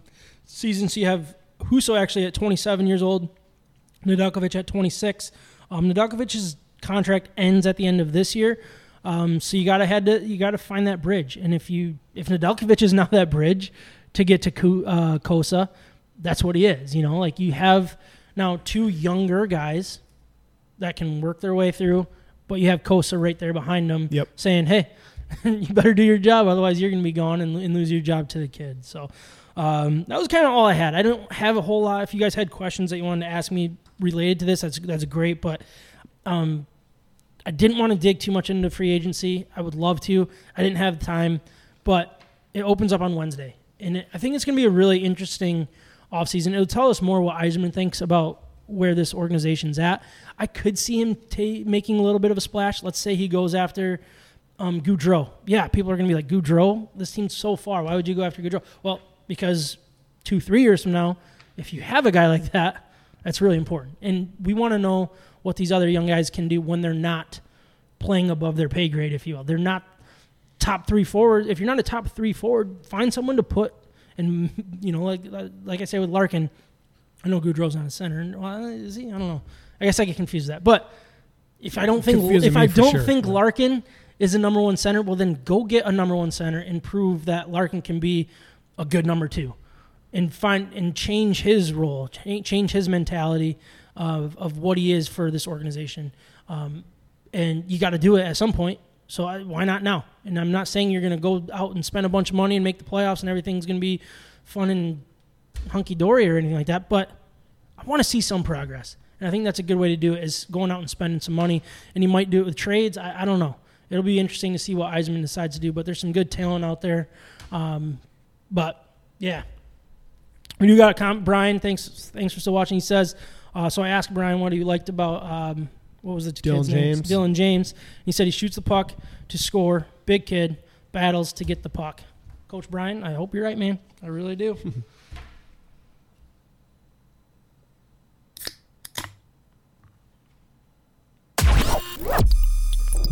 craft beer in Michigan sports, we may not be the authority, but we love both like a fat kid loves cake. Hot, hot! This is State of My Sports.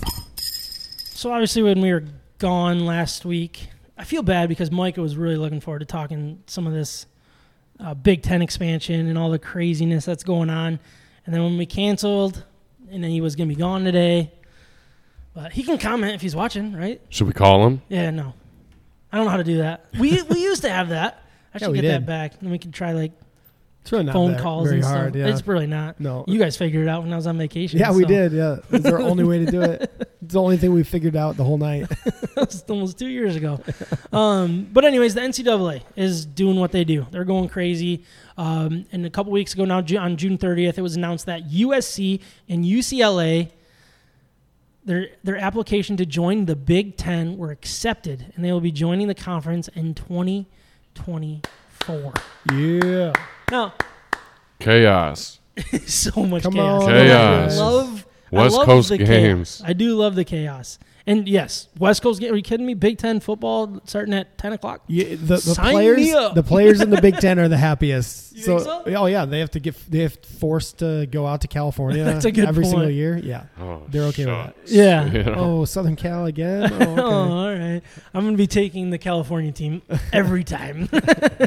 no, but I mean, I, I don't know how we want to do this. I'm, I, what I'm going to do is I'm going to keep reading, and then we can kind of structure how we want this to go. Uh, the uni- unanimous vote today, back back in on June 30th, signifies 30th? 30th um, the deep respect and welcoming culture our funny. entire conference has for the University of Southern California under the leadership of blah blah blah, and the University of Cal um, under the blah blah blah. Um, that's what Kevin Warren said. Basically, welcoming them. Uh, blah, yeah, nobody really cares. I don't know even know why I even uh, that was dumb. You could see that I was running out of time last night when I was doing this. But uh, the Pac-12 released a statement Thursday saying extre- we are extremely surprised and disappointed by the news of UCLA and USC leaving. Um, and then somebody said. Uh, this is a quote. He said, "We just got Soonered and horned." A high-ranking university official at the Pac-12 schools told ESPN, referring to the decision made by Texas and Oklahoma to leave the Big 12 conference for the SEC.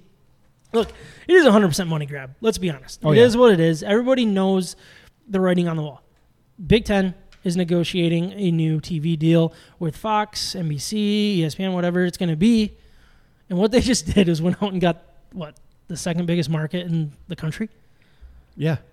and they already have the biggest with Rutgers. Not that nobody cares, nobody cares in New York about Rutgers, but I mean they have. This is going to be a massive TV deal. It is going to put the SEC's TV deal to shame. And look, we all know the SEC. It means more. Blah blah blah. Right? It's cute. It means more. Well, Big Ten has so much more money now. What are they going to do with that money? How are they going to use that to take the SEC on the field? That's what I want to know. How is all going to turn out? But it's a huge get. So let's start with what they did. They went out and got USC, UCLA. What are you guys' first thoughts on, on something like this?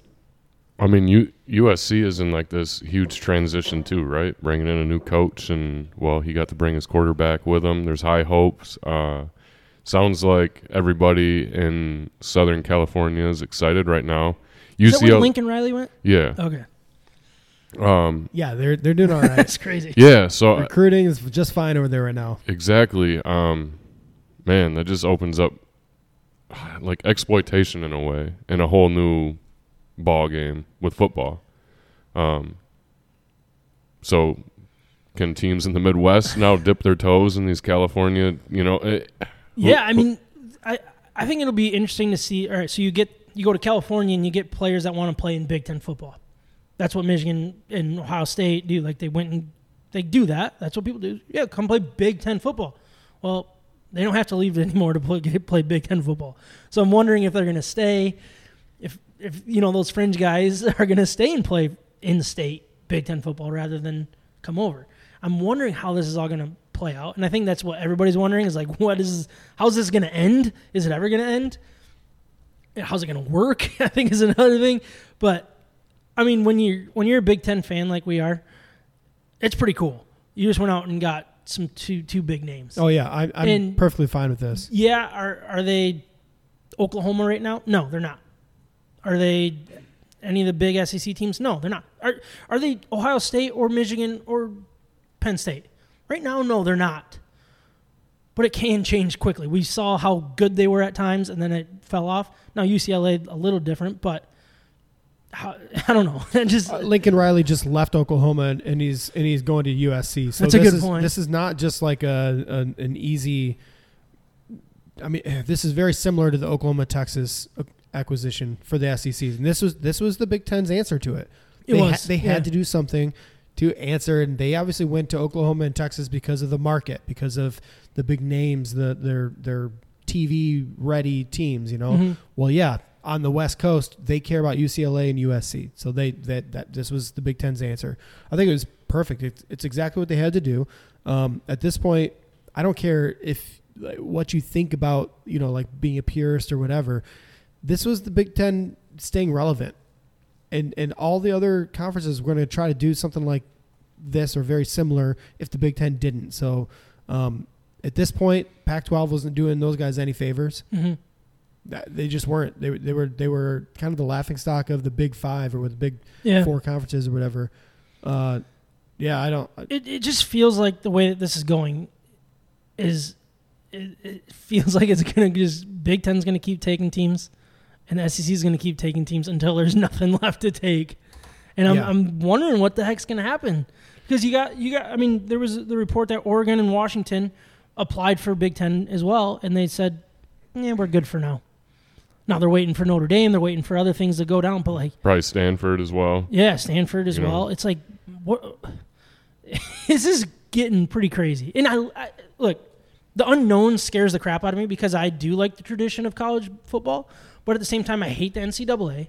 I want it to basically make decisions or just be dissolved completely because they seem to not be willing to do that.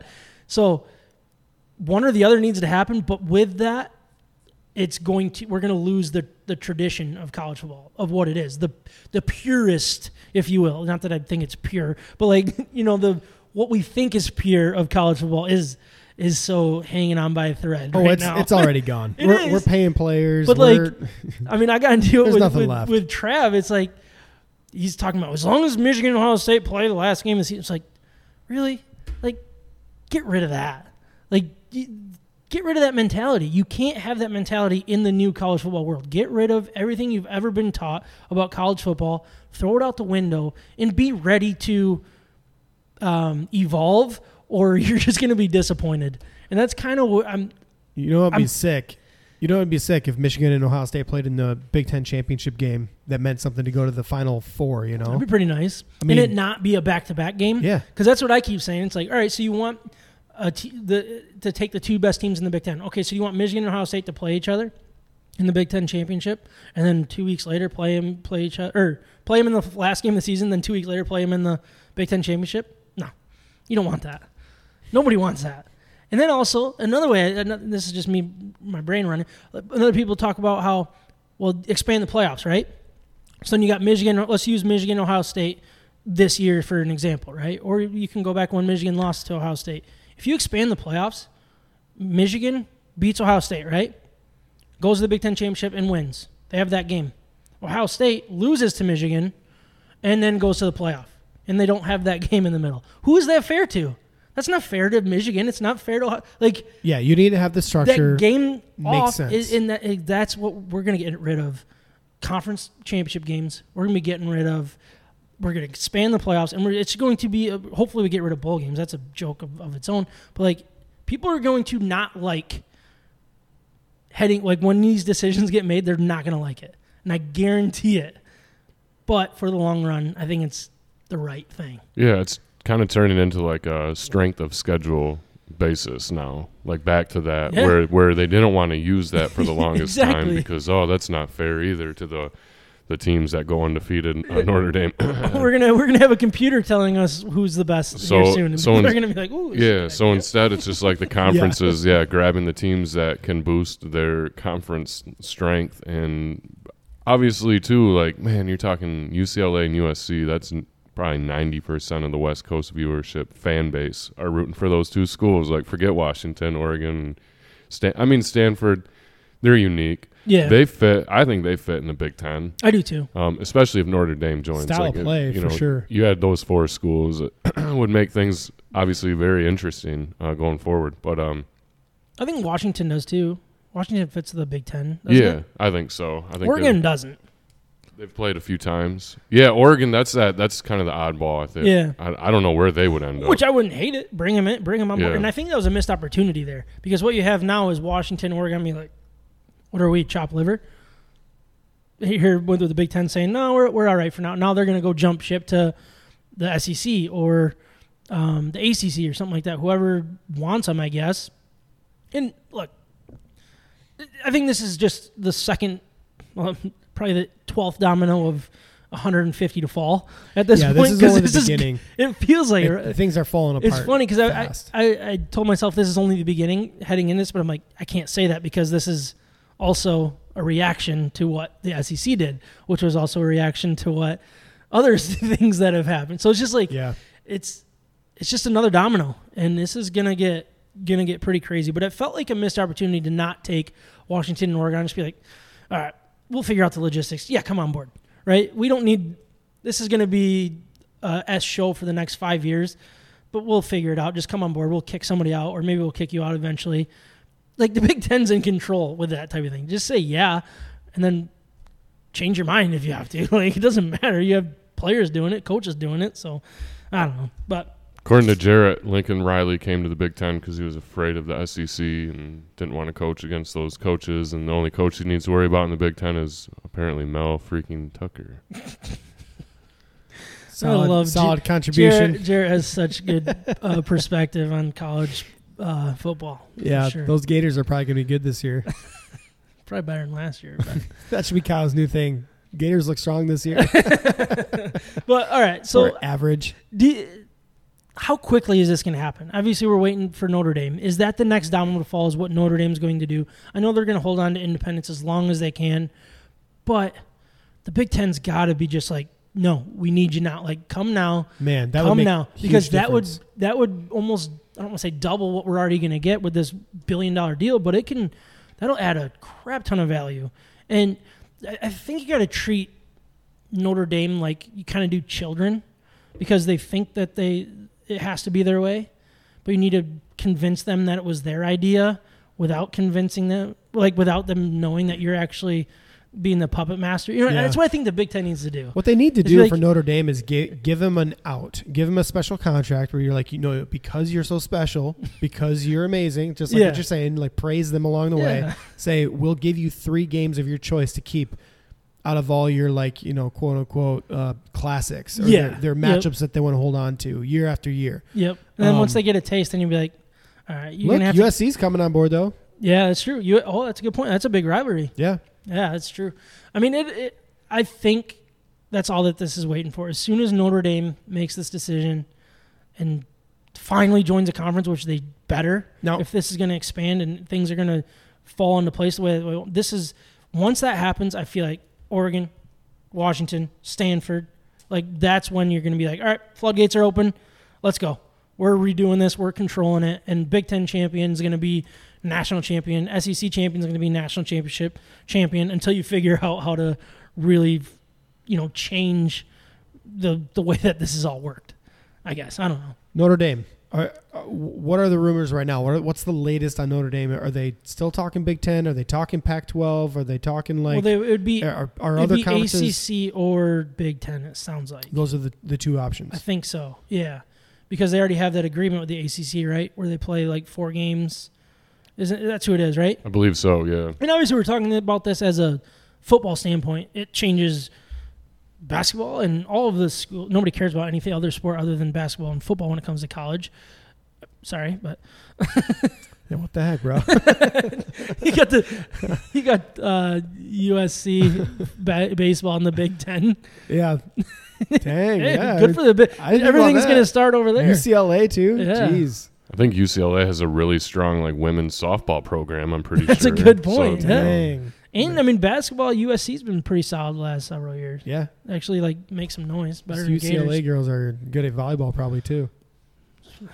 It's going to be crazy. Beach volleyball. I don't know. It's just the again the tip of the iceberg of what what this is going to turn into. Um, It is just wild to think Big Ten West Coast. You know, Big Yeah. Ten West Coast. Like I don't know. They could finally have an East West. Like that makes sense. right? Right. they just got to decide to do it. Um, but all right. Sorry, where am I at? Oh, we're going to jump to our betting hero segment. You guys good with that? Yeah. Follow us on Instagram, Facebook, Twitter, YouTube, and Twitch. State of My Sports.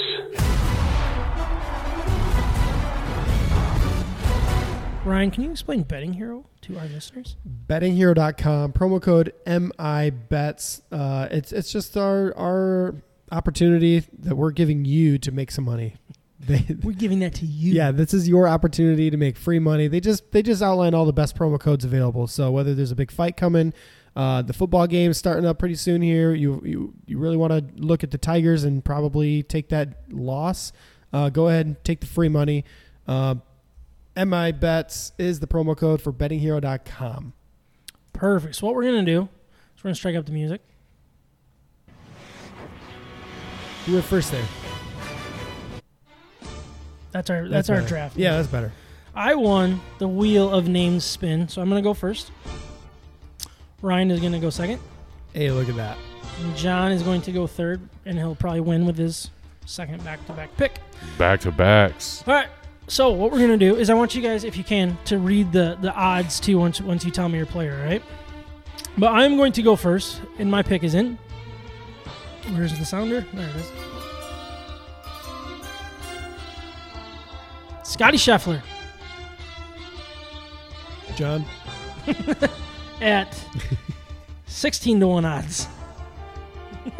Not bad. Not a bad pick. Thanks, man. Pretty Appreciate it. safe. I appreciate that. Um, all right, pick is in.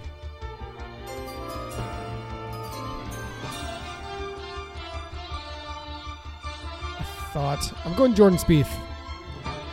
Beef at 16 to 1 as well. Yep, 16 to one.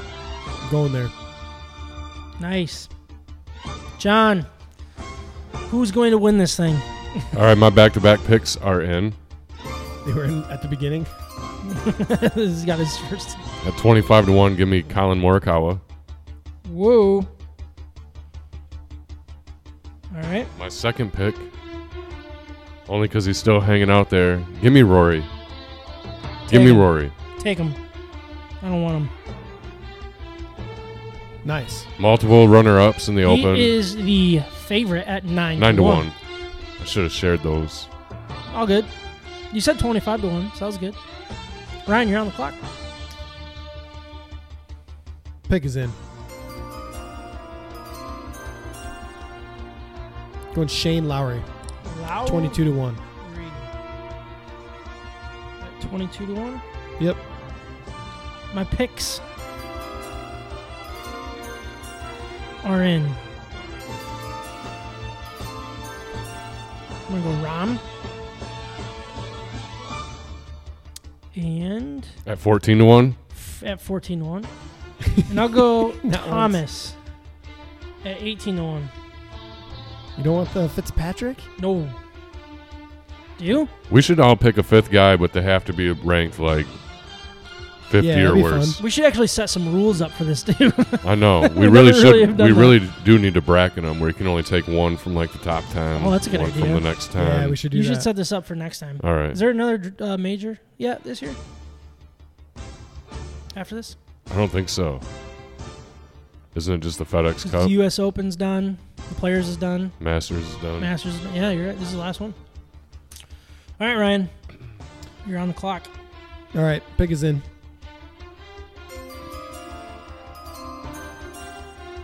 Going Viktor Hovland, At how many odds? 40 to 1.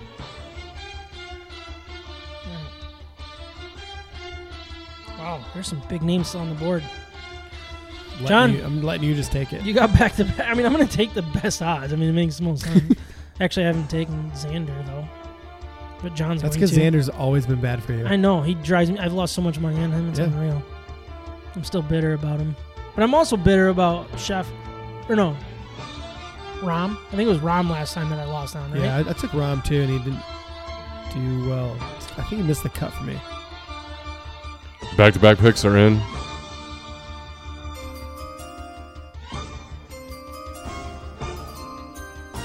I got to roll with him again. Will Zalatoris. He's due for a major. And my last pick.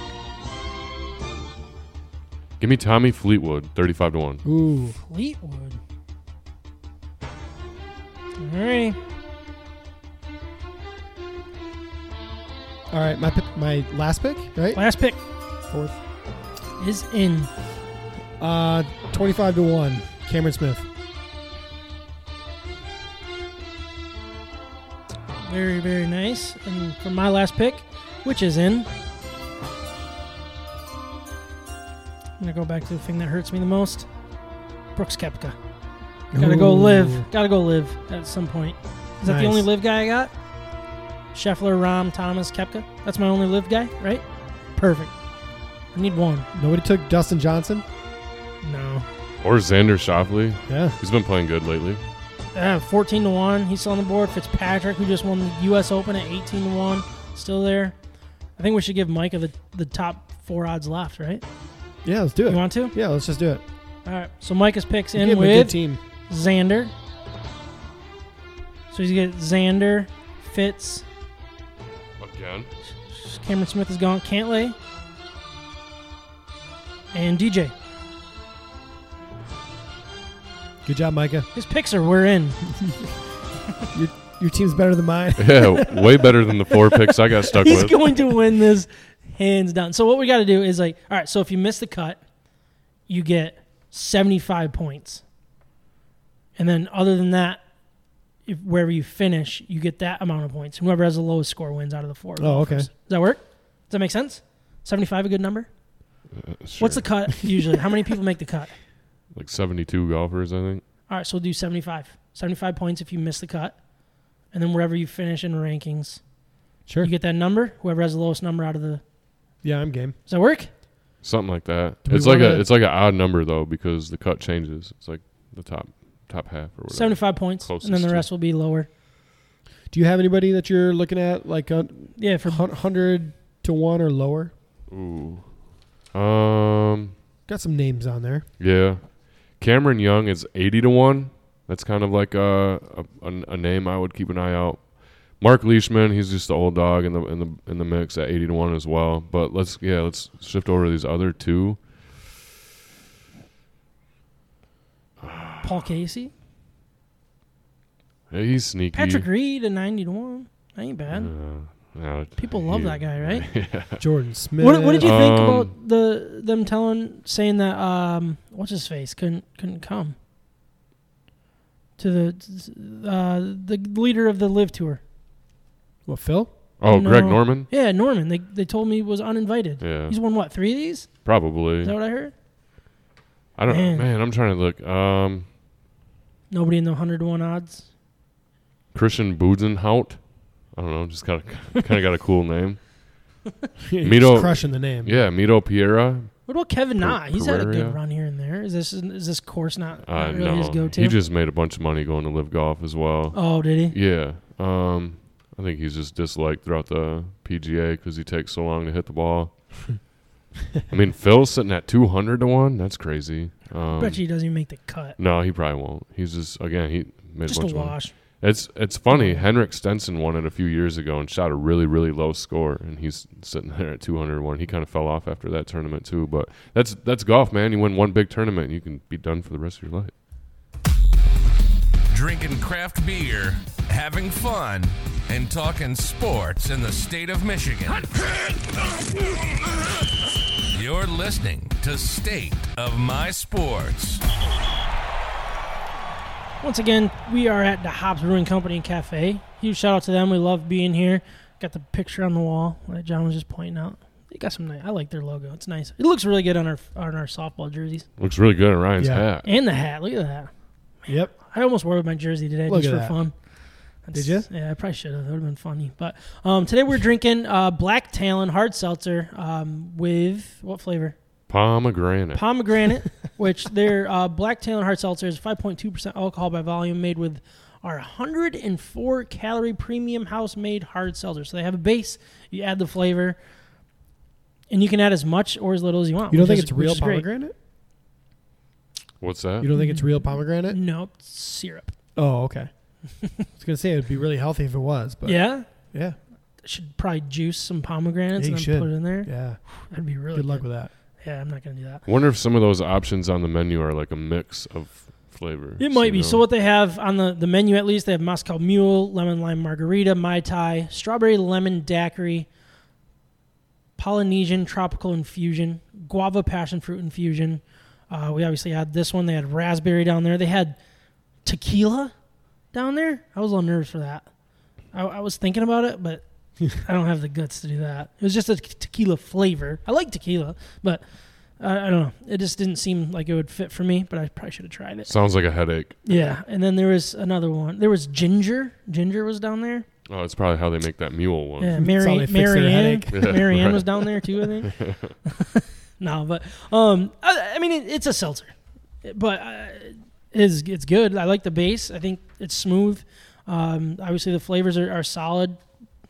You can pick which one you want. So pomegranate was was a good choice by you, John. So I mean, what kind of grade would you give this? I feel like I've lost my man card in the last few months because like I have sipped on some seltzers outside of uh, the the norm of light domestic beer and the occasional Tuesday or Monday night craft beer night. Um, so I don't know. I'm I'm new to the seltzer game, Yeah, so I don't know where I would like start this bar compared to the two other brands that I've Yeah, tried. good luck. yeah, Um, it's tough. They're all kind of one and the same. I don't know. I'm just gonna give it an oddball number of a seven point three. It's a good score yeah. for a seltzer. I, I mean, I'm gonna agree with you. I'm gonna go seven point three as well. Oh, it perfect. tastes good. Seltzers aren't really my go-to, but I just it felt like necessary today. I just know that some mornings after the podcast, uh, I feel a little. Uh, when you drink lackluster. double hutch like we do, oh my Yeah. goodness! I would take a week off. That'll- yeah, Maybe I'll Uh, save that for Taco Tuesday and stop up here tomorrow. I might, I might have to stop up here tomorrow. I wish I could. That sounds really good. You can't. Oh, that's right. You got your thing going. Yep.